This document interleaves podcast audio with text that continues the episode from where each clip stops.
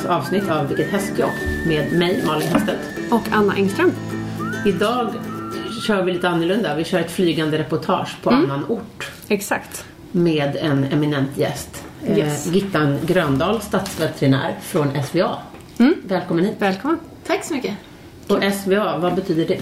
Statens veterinärmedicinska anstalt. Ja. Det är som en smittskyddsmyndighet för djur. Okej, okay. Vad spännande. Mm. Mm.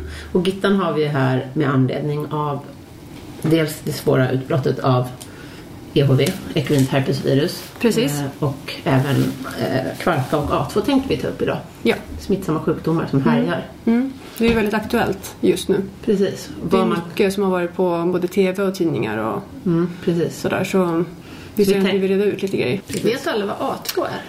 Nej, det tror jag Nej, inte. Jag, inte. jag tror att alla vet att man vaccinerar ja. mot det. Ja, Eller? Fast de flesta kallar det för hästinfluensan nu för tiden. Precis. Ja. Så att det, det tänkte vi också utreda. Men ska vi börja med E H V då, eftersom det är den mest aktuella för tillfället. Skrivs om i alla tidningar just nu. Mm. Och du var även på T V fyra häromdagen. Ja. ja.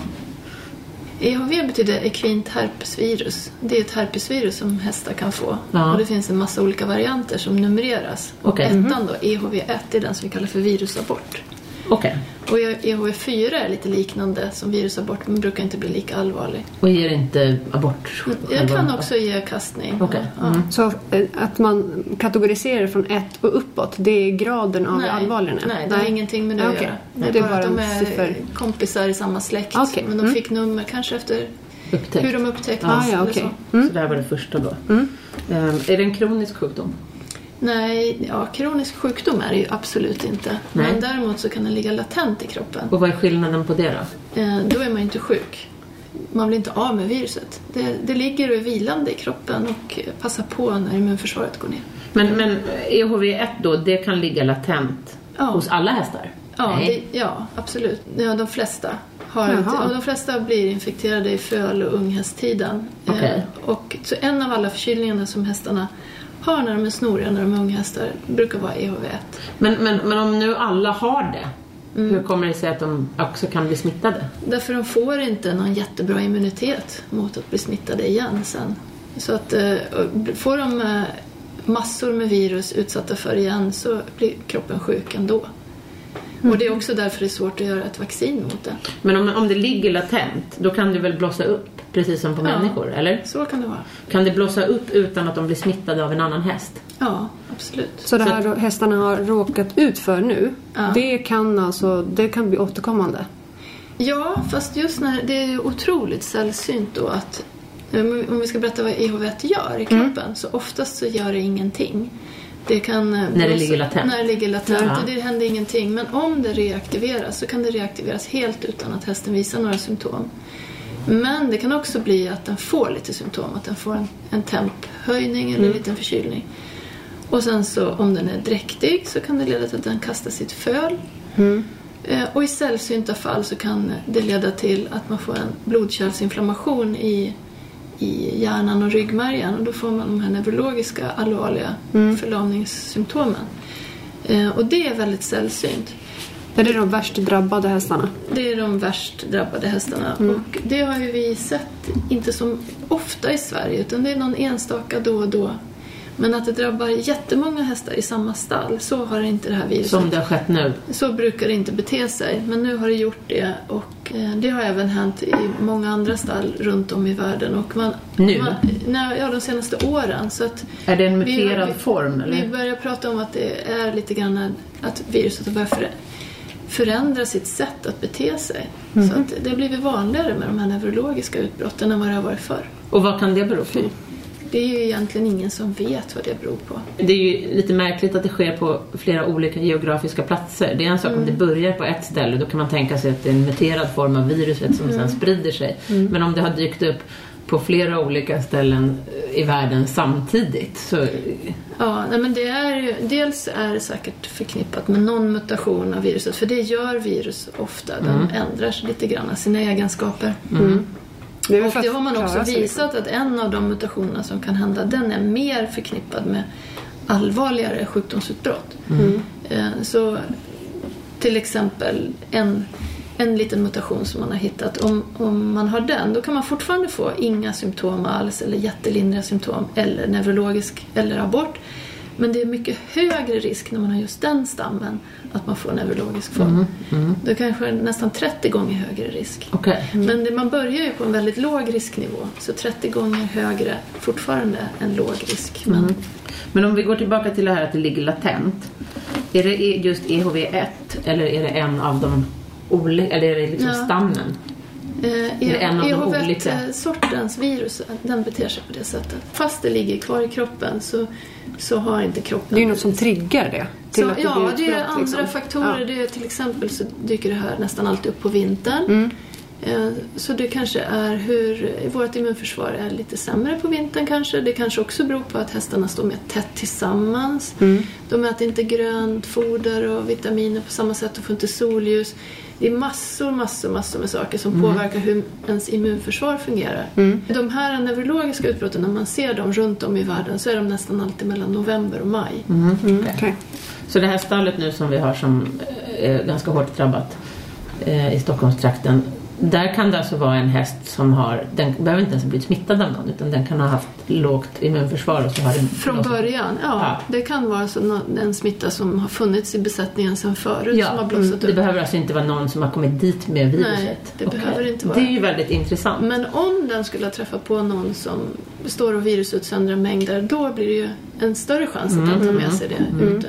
Det där är ju ganska viktigt att veta också när man försöker hitta ursprunget till smittan kanske. Ja, det, det blir lätt, det blir lätt smutskastning och bak, att folk baktalar varandra. Mm. När det gäller ja. E H V ett så är det väldigt svårt, för att inte säga omöjligt oftast, att se var smittorna kommer ifrån. Mm. Men man kan, man kan ju utreda vilka kontakter som har funnits och så kan man ju se, ja, här har vi ett stall med jättemycket kontakter, då Då blir det ju lite omöjligt. Mm. Och här har vi ett stall med en enda kontakt och det var med ett annat stall med virusabort. Mm. Mm. Då blir sambandet kanske lite starkare, eller misstanken. Mm. Mm. Hur lång är sjukdomsperioden när hästen väl har insjuknat? För själva hästen så brukar det oftast vara över inom ett par veckor. Ja.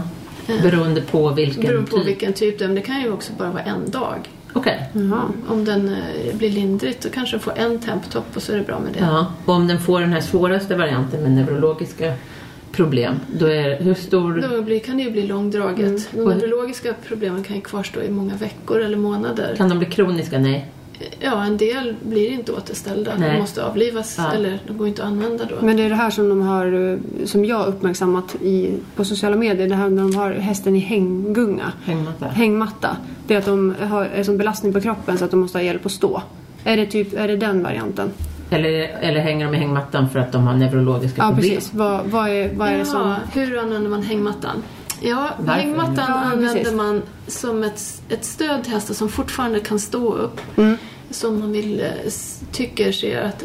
Det finns ju alla grader av hur neurologiskt påverkan de kan vara. Det kan vara liksom bara att de är lite vingliga när de mm. går på bakbenen till att de blir rejält vingliga mm. och ramlar omkull. Okay. Är det just i bak det sätter sig? Ja, det brukar börja bakifrån och okay. så sprider sig framåt mm. i kroppen. Aha. På nu då till exempel ett sånt här utbrott, och så kan man känna i svansen om, de, mm. om man lyfter på svansen mm. brukar hästen knipa lite eller hålla emot mm. så plötsligt har man en alldeles slapp svans okay. då ja. kan man ana att nu börjar den bli förlamad ja. bakifrån ja, ja, ja. och sen ser man att de börjar släpa tårna bak när de ska röra sig. Man kan, man kan prova liksom ja, om man vet att man har en sjuk häst. Om man har ja. den här sjukdomen, då kan man ju liksom prova. Ja. Är det typiskt för den här sjukdomen just ja, det att, finns, att det sprider sig bakifrån? Ja, det finns andra sjukdomar också som okay. kan göra det. För även anaplasma till exempel kan de bli vingliga. Ja, mm. absolut. Och då, är det då, samma. Är de, då har de inte slapp svans. Okej. Okay. Men till exempel vid botulism så har, kan de ha ja, det. Så det är lite mm. olika, mm. olika nervsjukdomar. Mm. Man, och då är frågan är om hängmatta. Då är det om hästen fortfarande kan stå men den är rejält dålig och man man är orolig för att om den här hästen lägger sig, då kanske den är för svag för att resa mm. sig upp igen. Då kan det vara skönt att ha en sån här sele, för om den plötsligt vinglar till mm. så får den stöd då, så att den fortfarande kan stå på mm. benen. Mm. Men om den är så rejält förlamad att den inte kan stå ens, då hjälper ju ingen hängmatta heller. Nej. Då är det, då är den ju så förlamad som oftast måste avlivas av djurskyddsskäl. Man ja. kan inte mm. ha en sån Det, det hjälper inte att hissa upp den i någon hängmatta. Nej. Och hur lång tid kan det ta för det här att ta, gå över då, när de har den här neurologiska varianten? Om de, om de tillfrisknar. Ja, om vi tittar nu på det här utbrottet som har varit på i Uppsalas djursjukhus. Då mm. har de kunnat visa neurologiska symptom emellan de som har lindrigast kanske en till två dagar. Mm. Och de som har varit längst sjuka, de kanske fått lov att stå på djursjukhuset i tio till tolv dagar. Mm. Men sen har de kunnat skickas hem. Okay. Mm. De kanske fortfarande har symptom, men de är ändå så pass bra att de kan åka en transport mm. och skötas hemma. Den, den värsta krisen är över. Eh, och sen får vi se hur lång tid det tar innan alla blir återställda. Mm. Men en, det finns ju andra, många andra utbrott beskrivna där några hästar blir återställda ganska snabbt och andra blir inte återställda. Så Nej. Det finns hela spannet. Ja. Men när de blir återställda, om man står i ett stall och man ser att vissa håller på att bli, eller tillfrisknar. Mm. Behöver man liksom flytta på dem för att de inte ska, kan Nej, de bli återsmittade? Nej, Nej, Nej det behöver man inte. Just då så har kroppen ett bra skydd. Mm. Så de blir inte, går inte in i en vända till. Nej. Men det okay. kommer inte att bestå. Mm. Immuniteten först- Nej, består inte. Det är inte säkert att den gör det. Nej. Nej. Det är extremt ovanligt att en som har fått nervsjukdomen får det igen mm. i sitt liv. Okay. Mm. Och samma med aborten också. Mm. Om det är ett sto som har fått en sån infektion så att den får missfall mm. så får den extremt, extremt sällsynt mm. att den får missfall igen. Även om det här viruset kommer till stuteriet och alla andra kastar mm. av E H V ett mm. så kastar inte det stoet om du har gjort det förut. Mm. Aha, så det, det, går, så det ja. finns mm. i alla fall, det verkar finnas ett minne där då hos mm. immunförsvaret. Mm. Jag hade en häst som stod i somras på Ultuna med anaplasma mm. och kom tillbaka efter fyra veckor med anaplasma mm. igen. Mm. Och det hade de aldrig varit med om, sa de. Mm. Att, den, att de får återfall. Ja, ja. Mm. Sen om det kom tillbaka eller om den fick den en ny fästing. Ja, det finns ju säkert en ny fästing. Ja, men det är ju maximal det, det, otur. Jag har ja. hästar på gården och ingen ja. annan. Nej, ja. men det har jag hört flera hästar ja. som har fått. De kan få en ny bakteriesmitta igen. Ja, så där blir det inte en liten immunitet? Ja, de har en viss immunitet. Så de flesta blir inte sjuka Nej. av det. Men mm. du hade otur att den. Mm. Eller hästen hade otur. Igen. Ja. Mm. Hur smittsamt är nu E H V? Är det luftburet eller är det kontaktsmitta? Ja, det är en kontakt. Den måste in i nosen. Jaha. Det liksom ska tas upp av nosen. Okej. Okay. Ja. Och då kan det göra det antingen med bäst om man vill smitta ner hästar, vilket mm. man inte vill. Då ska man låta dem nosa på varandra. Mm. Så nos mot nos, det är det absolut bästa mm. sättet mm. att föra över det. Men om, de, om viruset inte får den möjligheten så kan den hoppa över till till exempel skötarens händer. Mm. Som sen klappar nästa mule. Och då är det ju, går man emellan hästar så, så är det ju en hög risk att man får med sig en tillräckligt stark dos av okay. virus, smittämne. Ja. Men, alltså... men om ett enda virus eller två eller jag vet inte så skulle föras över, då blir den hästen ändå inte sjuk. Det behövs en viss dos av smittämne för mm. att den här hästen ska bli sjuk. Därför så avtar den risken med avståndet eller liksom kontaktlänkarna ja. i den här kedjan. Okay. För viruset är inte jättebra på att överleva Nej. miljön länge. Det är alltså inte mm. luftburet utan ja, det är kontaktsmitta. Vi kan kalla det luftburet, men det betyder inte som en del verkar känna att det är när Tjernobyl ja, för det är var, lite den då regnade jag det ner cesium i flera länder och halva ja. Sverige. Mm. Men så kommer det inte hända med E H V. Ja, det är, lite det, det är den... inte luftburet i molnen och regnet och hela regionen, utan det är luftburet i närheten av en häst mm. som andas ut det här viruset. Ja. Precis som när du åker tunnelbana. Mm. Mm. Så om du sitter bredvid någon som hostar så är det stor risk mm. att du blir smittad. Men om du sitter i andra änden av vagnen mm. då har det liksom blivit utspätt. Mm, mm. Men du kan ju fortfarande bli smittad. Men vi läste på, jag och Anna läste på här en del om sjukdomar eh, innan. Och eh, A två virus, där står det att det kan sprida sig två kilometer. Mm. Ja, det är ju extremt, extremt sällsynt. Men jag ja. tror att det en gång har varit ett sånt fall. Och ja. då så kunde det inte uteslutas att det faktiskt gick till så. Mm. Och det okay. var när Australien fick hästinfluensa. För de har inte hästinfluensa i Australien. Men tjugohundrasju tror jag det var så fick de det. Mm. Så det spreds över hela en, en stor del av i närheten där. Och då såg man en, ett stall som blev smittat trots att det var två kilometer ifrån närmaste sjuka häst. Och alla bedyrade att ingen hade gått emellan. Mm. Okay. Så det är, ju, det är ju ingenting som Nej. man vanligtvis... Okay. För det är det här som händer när, när vi säger nu, ta ett exempel, ridskolorna.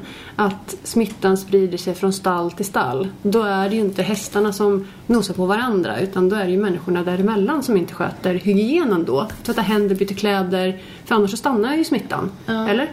Det, det här utbrottet av neurologisk mm. E H V ett som vi pratar om, det mm. har inte spritts på det sättet. Det är ju inga andra som har fått det. Nej, okay. men, men absolut ska man sköta handhygien ja. och klädbyte. Men det, det är så smittan sprider sig? Så, nej, det, det, ja, det är inte den stora, stora smittrisken. Även om det absolut så rekommenderar att vi ska göra så. Men ja. den absolut största smittrisken, det är hästar som träffar andra hästar mm. live. Mm, okej. Okay. Mm, det är skönt att höra. Det är, att det nästan, är. Och, och nästan alla utbrott av hästinfluensa och... kvarka börjar med en ny häst i stallet. Mm. Mm. Det är de som är den stora, stora smittrisken. Och det mm. tror jag är väldigt underskattat. Jag kan inte förstå hur ridskolor vågar ta in eh, nyinköpta hästar in i sitt stall utan karantän. För det är så mycket som står på spel. Och mm. i och med att vi vet att majoriteten av alla kvarkautbrott börjar på det sättet. Mm. Inte med någon ridskoleelevs ridhjälm eller så, utan faktiskt med de här mm. hästarna. Mm. Det är ju väldigt där intressant. Man ska sätta in alla mm. krafter. Mm. Även, även stora inackorderingsstall kanske borde ha liksom en, ett slussstall. Mm. Ja, absolut. Det, så det, ja, det stoppar ju... stoppar ju att det inte blir så många hästar som blir sjuka. Då blir mm. det ju bara den hästen om den kommer med någonting. Då hade mm. vi lite fördomar. För jag, tror, jag personligen trodde faktiskt att det var alltså att det satt i kläder, att man var att där var och så tog risk. Man hem det. Och, ja, precis. Att det ja, var en stor det del. Det är absolut en risk. Men, mm. jag, men det är inte jag, huvud liksom. Nej, om, om man ska börja lära sig mer om risker, då mm. handlar det om gråskalor. Mm. Eh, liksom från vad är den största risken och vad är en mindre risk mm. fast det kan hända. Och då är den största risken, det är hästar som träffar andra hästar. Mm. Därför är grundbulten att ingen ska resa omkring med hästar ifrån ett stall där det finns en pågående Nej. risk för smitta. Mm. Det är den stora, stora viktiga. Hästägarförsäkran när man tävlar, den tycker jag att man ska införa i, i alla tillfällen när hästar mm. träffas mellan olika besättningar. Mm. Även på vanliga träningar mm. så ska man inte vara välkommen att komma om någon står hemma med... Nej, precis. Feber de senaste veckorna. Nej, nej. För då kanske den hästen är en sån som just nu håller på att utsöndra det viruset. Mm. Den förkylningen. Eller mm. då, tänk, då tänker jag ja. också att eh, hästtransportörer och mm. uthyrningssläp och sånt ja. borde mm. vara en stor risk. Eller, Absolut. Ja. Allra farligaste är att samtransportera mm. med andra hästar. Ja, precis.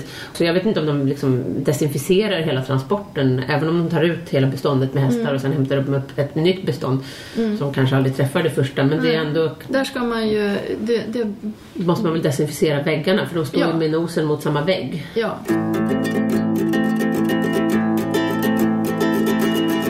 Och sen tycker jag också att det borde vara transparent var... Var har hästarna lämnats av? Så att om det dyker upp att den här nya hästen har en smitta mm. då bör det gå ett larm, tycker jag, till mm. alla de andra tolv som mm. kanske har tagit emot en häst från samma lastbil mm. den dagen. Så att även om vi rekommenderar att alla de hästarna ska ställas isolerat, så blir det ju ändå en liten varningssignal att hålla mm. nu ett extra öga för den här transporten. Var det faktiskt en konstaterat fall av någonting mm. Och det är precis det som händer nu med de här influensafallen som ploppar upp mm. i Sverige nu under februari tjugonitton. Mm. Att eh, alla de hittills har varit kopplade till en lastbil där, okay. som är importerad från Irland eller Storbritannien. Okay. Ja. Och sen har de eh, släppt av hästar på ett antal orter. Och så har en eller flera fått... För just i Storbritannien har de ju haft ett jätteutbrott ja. av, av hästinfluensan. Ja. Alltså A två, ja. mm. det vi pratar om då. Mm. Ja. ja, hästinfluensa A två. Precis. Mm. Om vi går tillbaka till E H V bara lite fort. Hur behandlar man hästarna som är sjuka?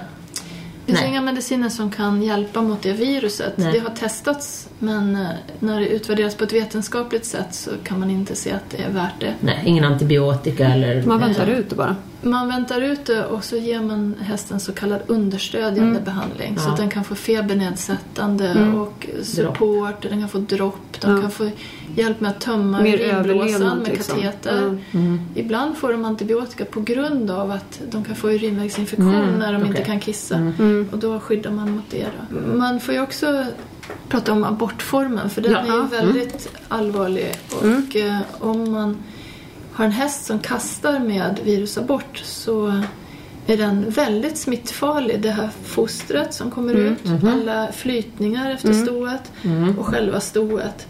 Det är miljoner viruspartiklar i de mm.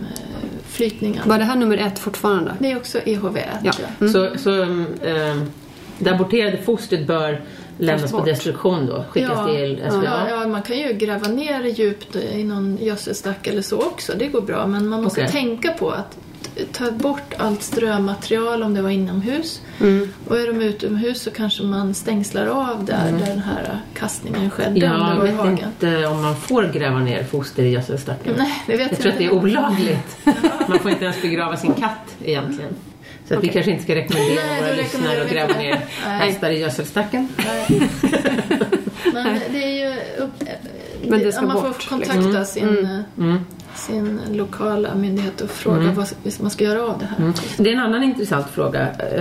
Vem, man bör väl kontakta myndigheter överhuvudtaget, eller på säga. Eller är det länsstyrelsen man kontaktar när man har en sån här sjukdom? Det finns det några hästsjukdomar som är anmälningspliktiga, och vanligtvis är det veterinären som anmäler då mm. vid mm. misstanke. Okay. Så det är tänkt att hästägaren upptäcker någonting, ringer en veterinär. Mm. Veterinären bedömer situationen, mm. eh, hur stor misstanke är det. Mm. Och om det är då av en viss grad av misstanke, då, då så säger den veterinären till länsveterinären: jag har ett fall här som skulle kunna vara här. Mm.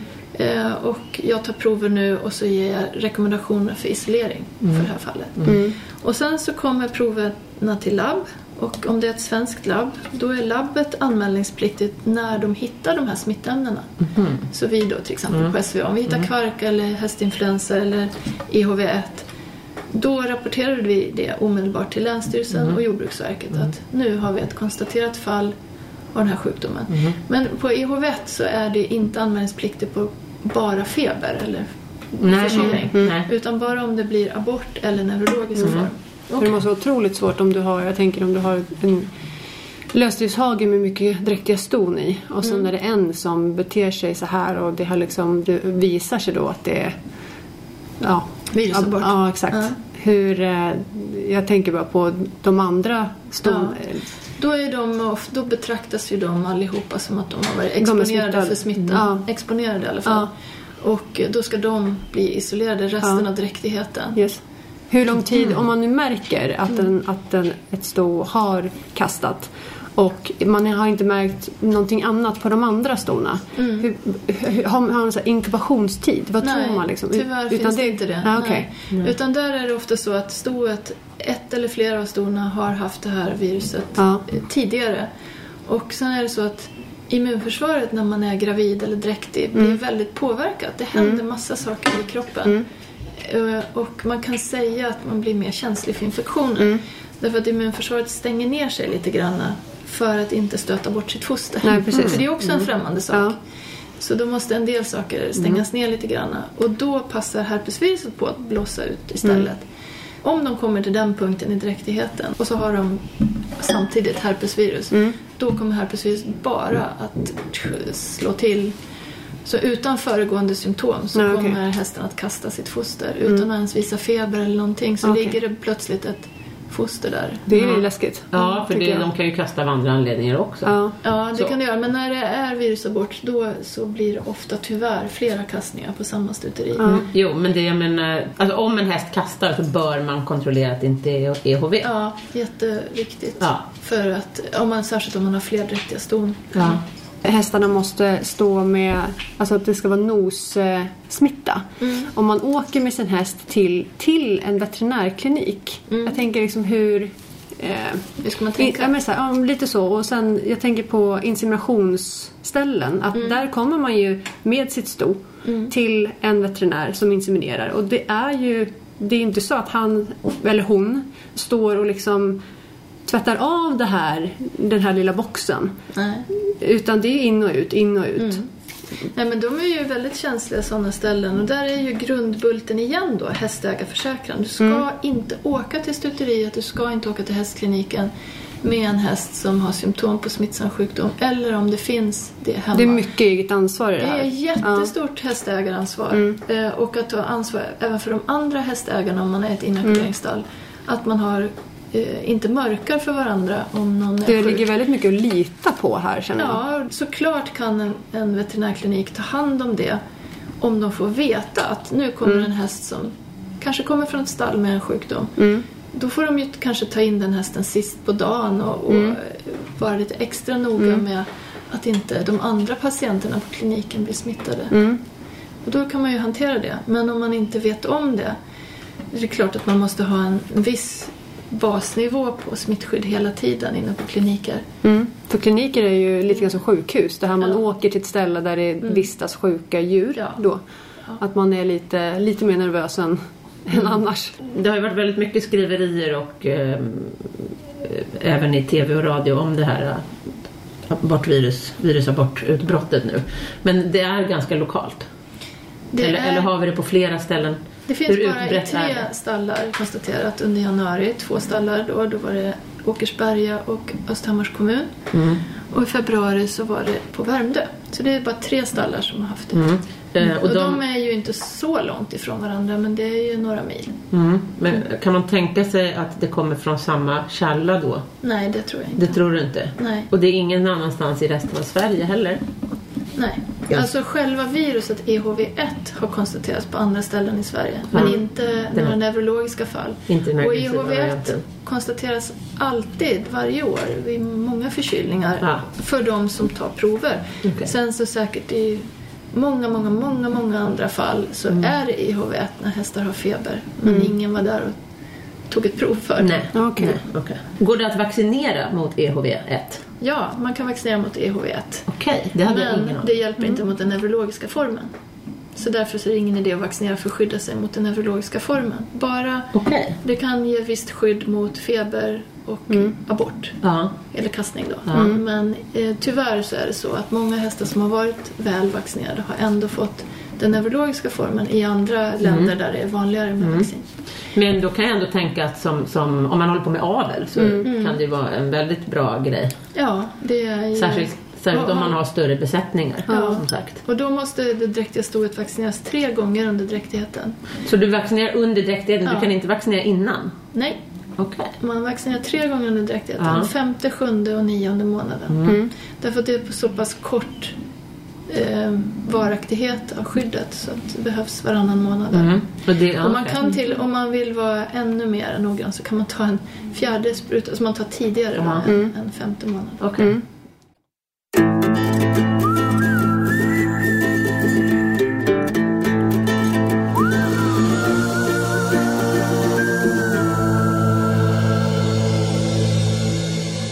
Då går vi över till kvarka, en annan eh, aktuell sjukdom. Mm. Vi har, det är ganska många, sjuttio stall om året ungefär läste jag, ja, som har kvarkutbrott. Ja, det har varit över hundra också när det var high time ja. för ett par år sedan. Ja. Den kan också ligga latent i alla fall. Ja, den kan också ligga eh, mm. gömma sig. Ja. Det är så man tror att det, att det sprider sig. Att det kan sprida sig i vissa fall mm. och aktiveras via någon annan. Är det också med att det är direktkontakt? Ja, det är direktkontakt, men den är lite mer överlevningsbar i miljön. Så att där får man vara ännu försiktigare med mm. hygien på kläder. Och... Mm. Så den är alltså mer smittsam, kan man säga? Det är svårt att, att gradera dem, vilket som är mest smittsam. Båda det... måste in i nosen, ja, ut ur nosen men och in i nosen. Om de står i samma stall, en kvarkahäst med andra hästar, då blir ju de andra hästarna också sjuka. Okay. Mm. Precis som E H V. Mm. Mm. Mm. Utom vissa då, som kanske har en jättebra immunförsvar. Mm, men du kan ställa dem i olika byggnader. Och då men kan det, de klara sig. Ja, de, det är inte lika, det sprids inte lika långt med luften, utan bara ungefär så långt som en slembobba hamnar. Mm. Okay. Det är många som har försökt att göra vaccin mot kvarka, men de har inte varit så jättelyckosamma.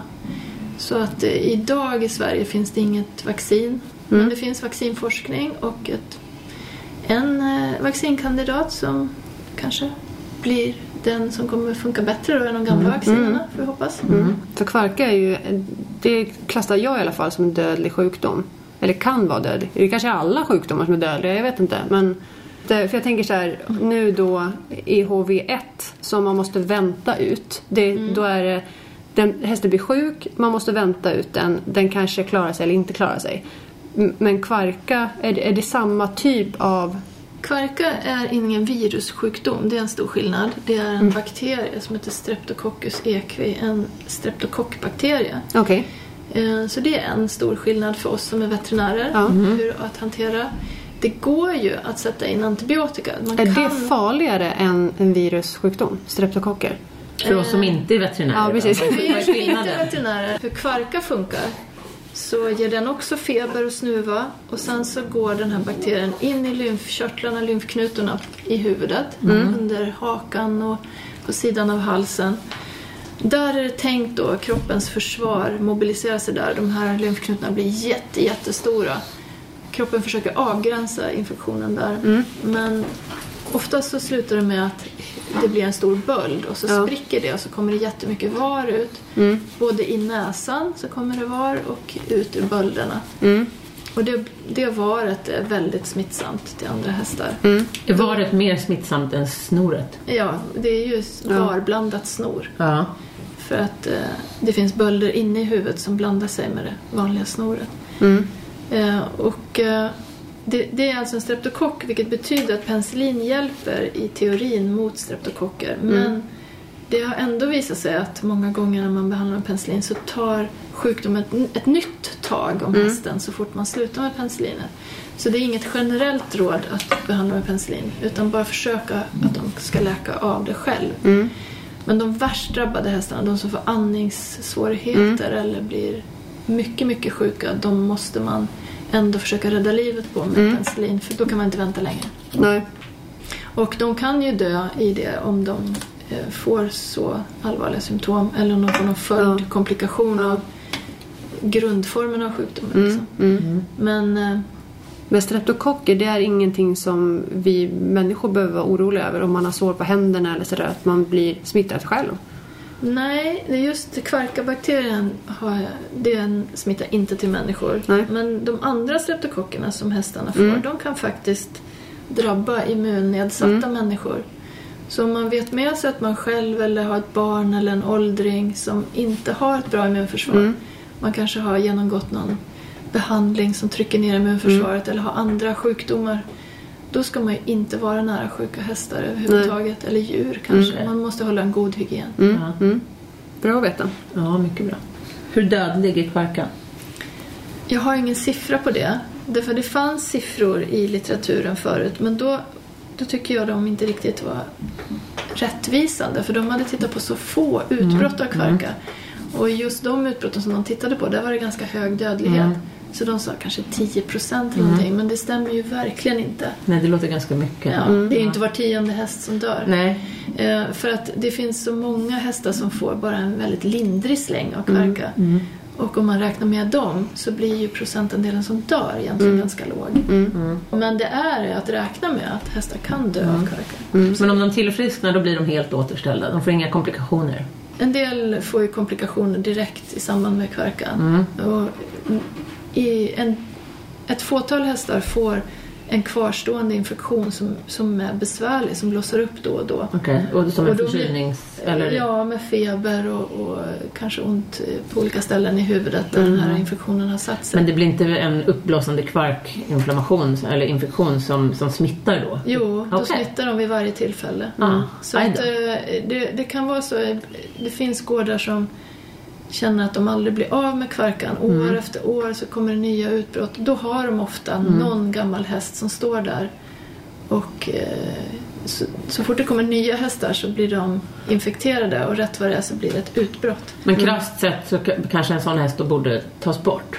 Ja, om man inte kan, om man inte hittar den hästen och kan behandla bort det. För mm. det gör man ju först. Okej, okay, det går kanske. Att behandla bort det ändå? Ja, det, det går ofta. Bara man vet vilken okay. häst det är. Okay. Så, så det får inte... man gå in intensivt och försöka just ja. ta bort den hästens infektion. Det är inte så att det infektion. Kan bli kroniskt. Men om det inte går, då får man ju ta bort den hästen. Mm. Mm. Men det gör man ju ett, först ett försök kanske.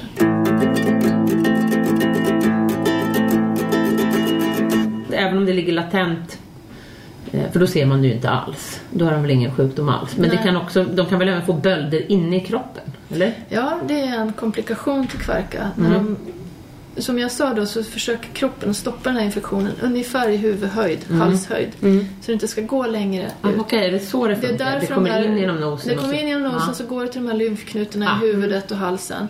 Så det ska inte komma längre. Där okay. är att, och det brukar oftast kroppen kunna avgränsa mm. där. Mm. Men om det läcker vidare i kroppen, mm. då kan det bli bölder i lungor, tarmar... Mm. Eh, muskler, ryggrad, mm. det finns alla möjliga mm. varianter. Så det är inte på utsidan man ser, utan det är invärtes? Oftast invärtes. Mm. Eh, och det är ju inte, det är ju en sällsynta komplikationer, mm. men, men de har ju förekommit många gånger i Sverige. Mm. Kan det hända och, och utan att de har andra symptom? De blir ju oftast, så märker man att de hästarna inte är fräscha. Mm. De kanske får upprepade koliker eller ja. någonting annat. Men det kan vara så att och de inte har feber och snor. Utan... Nej, det kan vara svårt att veta mm. vad är problemet. Mm. Men som veterinär så tänker man ju kanske på det i bakhuvudet. Mm. Att kan det här vara en kastad kvarka? Aha, kastad kvarka. Kallas för kastad kvarka när man får metastaser i kroppen ja. mm. av kvarka. Mm. Mm. Och då får man ju symptom ifrån det stället mm. där den här mm. bölden har satt sig. Mm. Och så är det i ryggraden så kanske den blir neurologisk. Och är det i okay. mag-tarmkanalen ja. så kanske den får upprepade koliker. Mm. Och, mm. Så just det här på blodprov? Det kan vara svårt att hitta på blodprov ja. vad det är. Och hur det hittar man det då? Kan du ultraljuda eller? Det beror på var det sitter.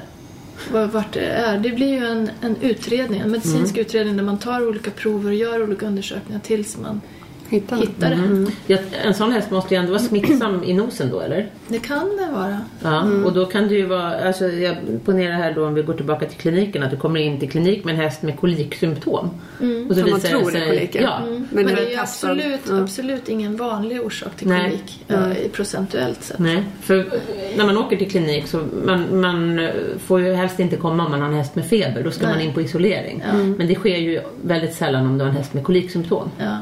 Men om det är en böld i tarmen som mm. ger kolik, då, eh, då är den förmodligen inte så smittsam i näsan. Nej, okej. Okay. Okay. Nej. Mm. Nej, det är ju skönt att höra. Om man undrar om det finns sjukdomar i närheten, då kan mm. man gå in på länsstyrelsen eller?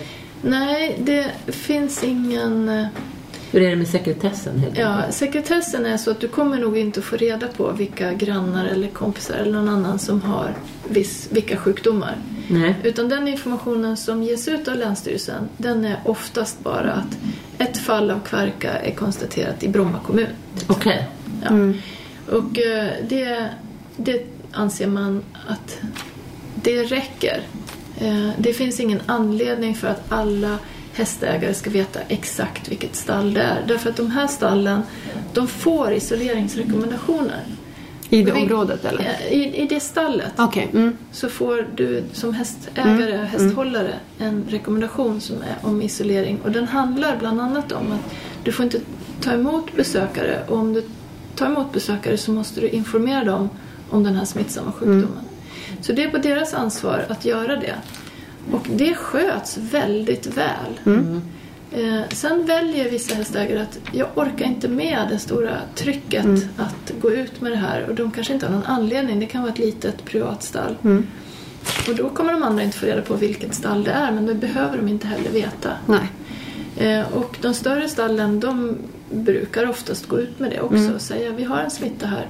Och så kanske de säger vilken smitta det är. Så mm. därför har vi gjort så här och så här. Mm. Och då kan nog omgivningen oftast känna sig lugn med att det sköts. Mm. Mm. Men jag som har ett väldigt litet stall då, och en, en, jag har en egen liten gård, den ligger vid, gård, eh, vid vägs ände. Eh, dock så går det vägar igenom, alltså det går stigar och det går lite ridvägar, folk rider mm. igenom gården. Mm. Eh, då tänker jag att jag bör informera folk. Mm. Eller är det så att mina potentiellt, om jag nu skulle ha sjuka hästar, ska de liksom stängas in? Det kan ju vara bra även för en, Nej, en halvsjuk häst att ja, få gå i hage. Ja, ja. Om du, jag tycker att du ska låta dina halvsjuka hästar få gå ut i hage. Och du måste, du, det är ditt ansvar att se till att ingen häst blir smittad av den hästen. Mm.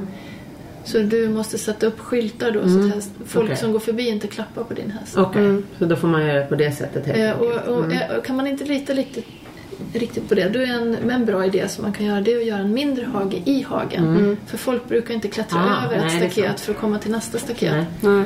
Och då, om man har mycket turister i, mm. i omlopp så det blir lite skönare då. Då kan mm. man sätta den här skylten på det yttre staketet. Mm. Jag vill skriva hög el. Ja, exakt. Nej, men det är smart.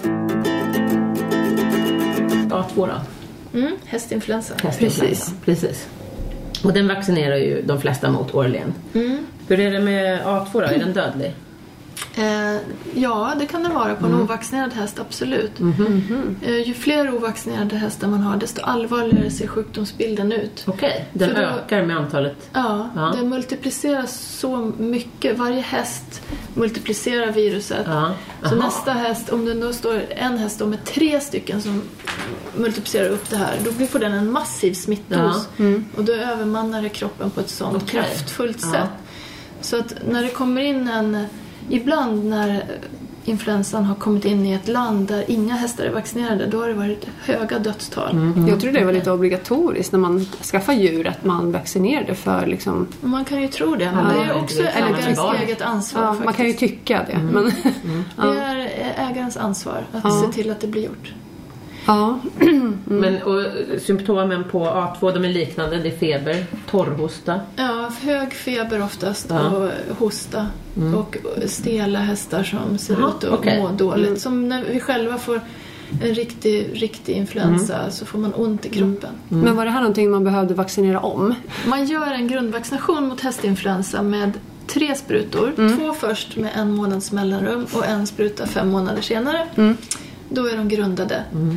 Sen så säger tillverkarna att man kan göra en gång om året. Mm. Okay. Och vi på S V A säger om du har en ung häst som ska vara ute mycket i svängen så vaccinera var sjätte månad. Mm. Upp det är till fyra till fem års ålder. Det är också F I-regler. Ja, mm. Nu kommer vi till eh, tävlingsreglerna. Mm. De är inte samma sak Nej. som vad som ger skydd. De har, sky- de har regler av en annan anledning. Det är att de vill kräva att alla hästar är vaccinerade. Mm. Minimikrav kan man säga. Mm. Eh, och i Sverige då, Svenska Ridsportförbundet till exempel, de, har, de kräver inte den här tredje sprutan, utan det är två sprutor mm. med en månads mellanrum och sen kan man vänta ett år. Mm. Som ett minimikrav. Mm. Och då är det många hästägare som har blandat ihop det här. De tror att det ger jättebra skydd om vi mm. följer reglerna i T R. Mm. Men det gör det inte.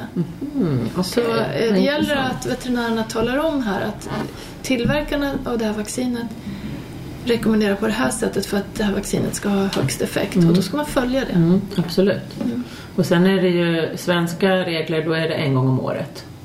Sen. Ja, ja. Och utländska regler, F I-regler, då är det var sjätte månad. Ja, eller, eller liksom max sex månader sedan vaccination. Precis. Mm. Det kan ja, bli, man kan ju göra ännu oftare om man vill. Antingen. Det kan bli då var sjätte månad om man är med i svängen hela ja. tiden. Mm. Ja. Och A två då, kan den också ligga latent? Nej. Nej. Det gör den nog inte. För att det är en... Eller ja, det kan jag inte svära på, men den är inte känd för det. Eller? Nej. Nej. Och kan den bli kronisk? Nej. Nej. Det är ju skönt. Ja. En sjukdom som beter sig som vanligt, tänkte det. Någorlunda vettigt. Ja. Och det pratade vi om förut att det är luftburet mm. också. Sam, ungefär, ungefär samma smitt. Den kan hostas eh. ut. Och alla virus är ju så att om det är hosta och tydliga, då kan mm. det bli som en liten spray, en aerosol. Mm. Okay, ja. Med pytte, pytte, pytte små mm. eh, droppar mm. som håller sig svävande i luften. Mm. Och den här svävande små dropparna, de kan ju föras vidare mm. till andra hästar. Så då kan man säga att det är luftburet. Det är det som menas med luftburet. Okay. Mm. Man har en aerosol. Och om det är högt smitttryck i den här aerosolen, då kan mm. det infektera en annan häst. Mm. Men det avtar med kvadraten på avståndet. Mm. Mm. Okay. För det faller ner liksom mm. efterhand. Så det blir lägre och lägre smittdos. Så där är problemet då, om man har många hästar som utsöndrar mängder mm. med virus, då blir luften ganska genomsatt med mm. det här. Mm. Och har man en häst som utsöndrar en liten mängd virus, då mm. blir luften inte så genomsatt med det här. Mm. Mm. Så den är lite mera smittsam än de andra två, skulle man kunna säga. Den är smittar både genom de här aerosolerna och ja. med människor som klappar ja. hästar och utrustning ja. mm. som används mellan hästar. Mm. Mm.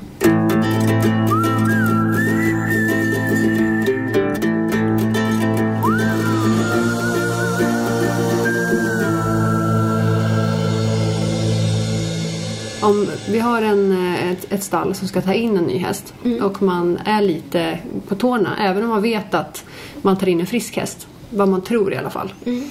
Hur länge ska den stå isolerad? Tre veckor är det optimala.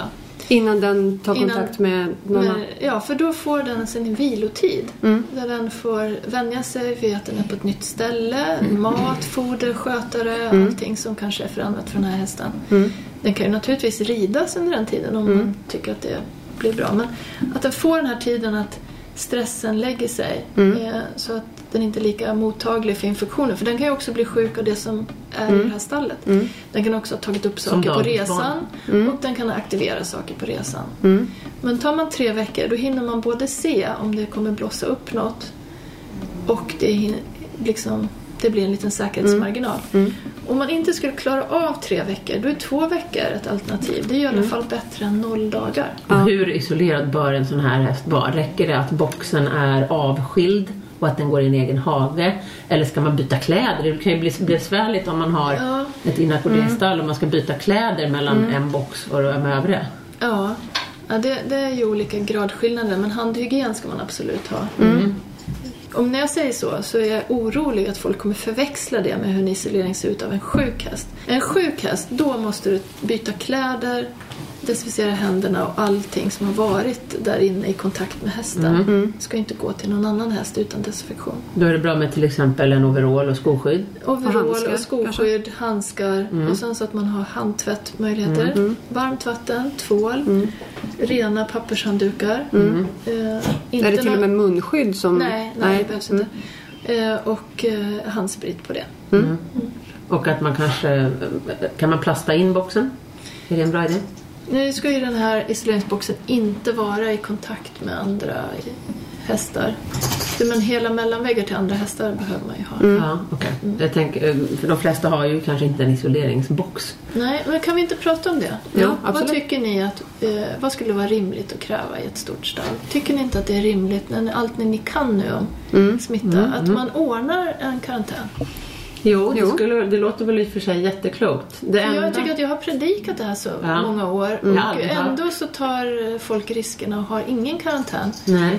Och de som vill ha det säger att ja, vi har pratat om det länge men det blir inte av. Då tänker jag, vad är det som gör att man tar den risken ja. med sina mm. hästar? Jag har en ganska liten gård. Mm. Jag har eh, ett litet stall med två boxar och sen är jag fyra uteboxar. Och jag blir direkt sugen på att gå hem och bygga en till utebox som liksom mm. får vara en form ja. av isoleringsbox. Vad skulle det kosta dig att göra det då? Det skulle inte kosta så mycket. En, men, en utebox, vad kan det kosta? ett tusen, tio tusen eller hundra tusen? Ja, en utebox får man väl lägga kanske tjugo tusen på, gissar jag. Mm. Men då har jag ju ett litet stall. Har man ett stort stall då tycker jag kanske att det är fullt rimligt att bygga det. Mm. Men nu är jag, jag är väldigt noggrann med min stallhygien och jag mockar mina hagar dagligen och jag lägger och massor har, med pengar på grus. Att, hur många gånger om året tar du in en helt ny häst i din besättning? Ja, det händer ju ganska ofta när det, som det kommer mm. hästar ibland. Ja. Som är liksom... Mm. Men då, om du har en sån verksamhet där du tar in nya hästar regelbundet, då kan det ju vara värt att tänka på hur ska ställa den avskild. Ja, exakt. Mm.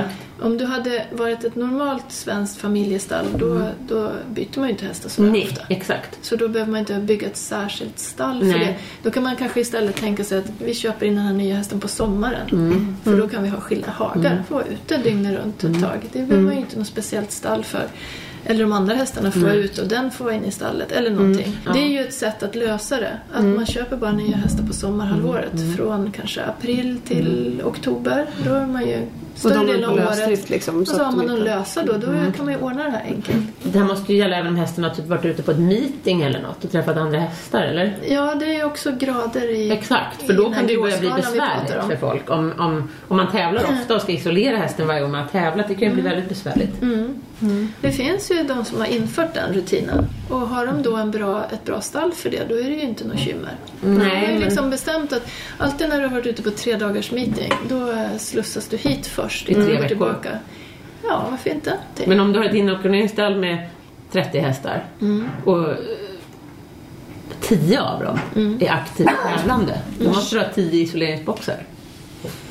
Ja, men då kanske man tänker i alla fall på gruppering. Om du mm. inte har isolering, då kanske inte släpper ut alla hästar med alla. Noskontakt med alla. Du kanske, om du har värdefulla tävlingshästar, inte vill stå i ett stall med hundra hästar.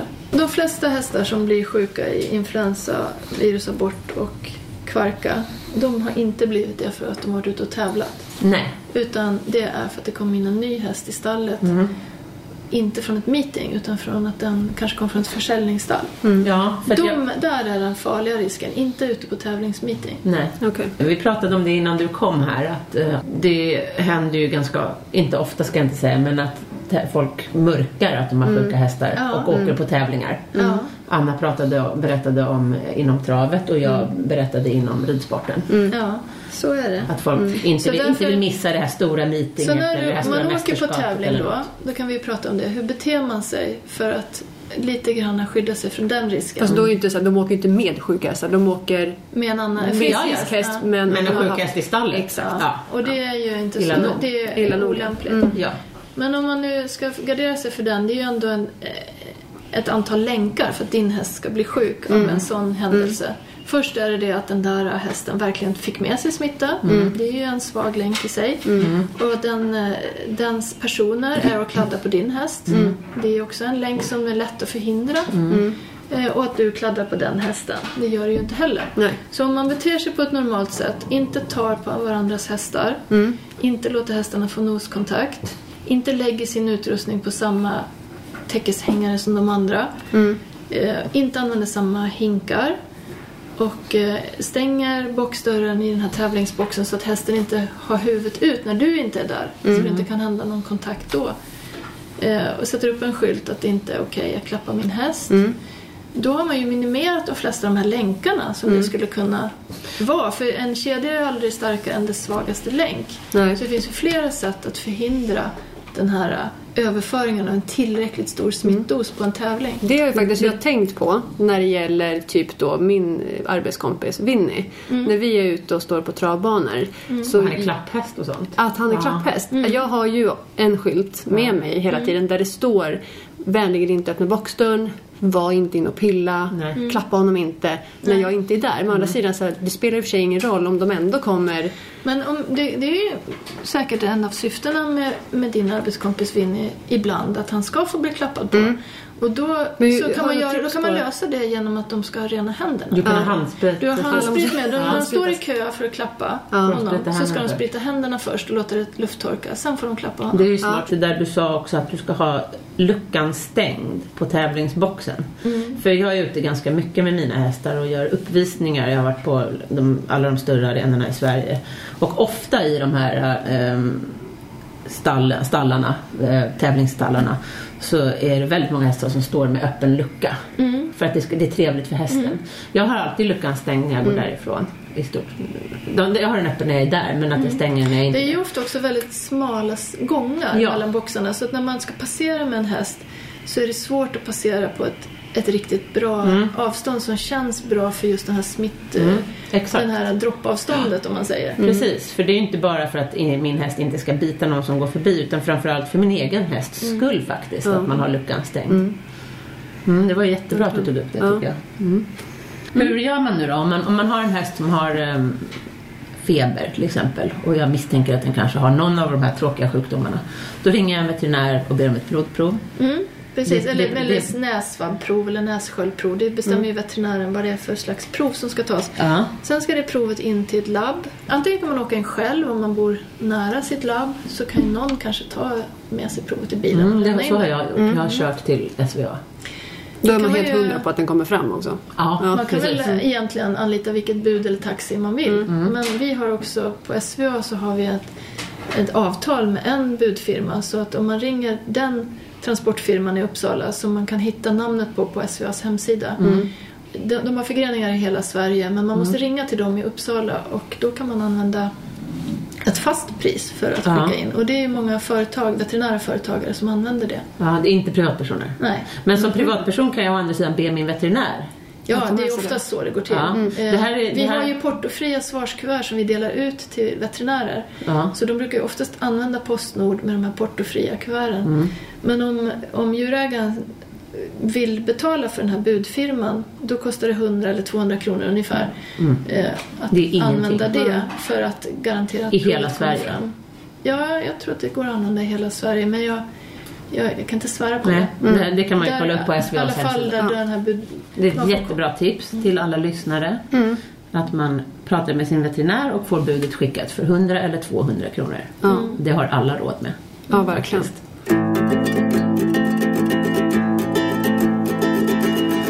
Vi har ju veckans tips som ett eh, återkommande ämne. Och då får ju alltid veckans gäst lämna det. Så då tänkte vi, Gittan, att du ska få göra det idag. Mm-hmm. Vad är ditt mm. tips? Mitt absoluta tips, det är det här med den där karantänsboxen. Mm. Den som man ska ordna hemma. Mm. Hur man nu gör det, om man har en hage som man kallar för sin karantän, eller om man har en box. Mm. Det går bra vilket som. Men där så ska man ordna en rutin för nykomna hästar att stå. Mm. Så att man hinner se ifall de har råkat bli sjuka på vägen. Mm. Och man ställer också snabbt ut den hästen som visar ett sjukdomssymptom i mm. den här boxen. Det kan ju också vara så att det faktiskt är en del av din vanliga anläggning. Det kan ju vara en, en box som används till vardags. Men att man vet att det är det minsta stallet, där kanske vi bara har två hästar. Då får de åka ut och så åker de här hästarna. Precis, för det tänkte jag på också. Så kan man nu, också lösa det. Så, kan man väl, så måste man ju kunna lösa det. Ja. Jag har till exempel eh, hagar med små ligghallar i. Mm. Och då kan jag ju ta en av de ja. mindre hagarna och så göra till tillfällig isolering. Om man inte har noskontakt med andra djur. Ja, mm. exakt. Mm. Men det är ett jättebra tips. Jag ska verkligen genast gå hem och göra det här. Ja, ja. Det, det kanske inte är så svårt. Egentligen. Nej, absolut bara inte. Bara man får alla med på banan. Väldigt bra. Gud vad roligt. Mm. Eller roligt, men... men ja. Det känns att man kan göra någonting. Ja, alltså, som ja. betyder väldigt mycket för alla hästarna. Ja, jag mm. känner mig genast vi, liksom vi vet det, jättemånga fall där det här har funkat så bra. Mm. Det har kommit en häst med kvarka eller mm. hästinfluensa. Och det mm. blev bara den hästen. Mm. Istället för månader av avstängning och lidande för många djur. Mm. Mm. Vi har en Facebook-sida och en Instagram som heter Vilket hästjobb. Om du har frågor eller vill tipsa oss om eh, programpunkter eller kommande gäster eller bara vill tala om hur, hur, hur bra vi är, så har vi en mail och den heter vilkethastjobb snabel-a gmail punkt com. Yes. Yes. Skriv. Skriv gärna. Tack så mycket för idag. Tack snälla du för att du ville komma och berätta. Väldigt tack, tack. Tack. Och nästa vecka då har vi eh, återbesök av William Nilsson Fryer, vår ja. hästproblemexpert. Exakt. Och då ska vi lösa några lyssnarproblem. Mm. Så missa inte det. Nej. Välkomna tillbaka. Yes. Tack så mycket. Hej då. Hej.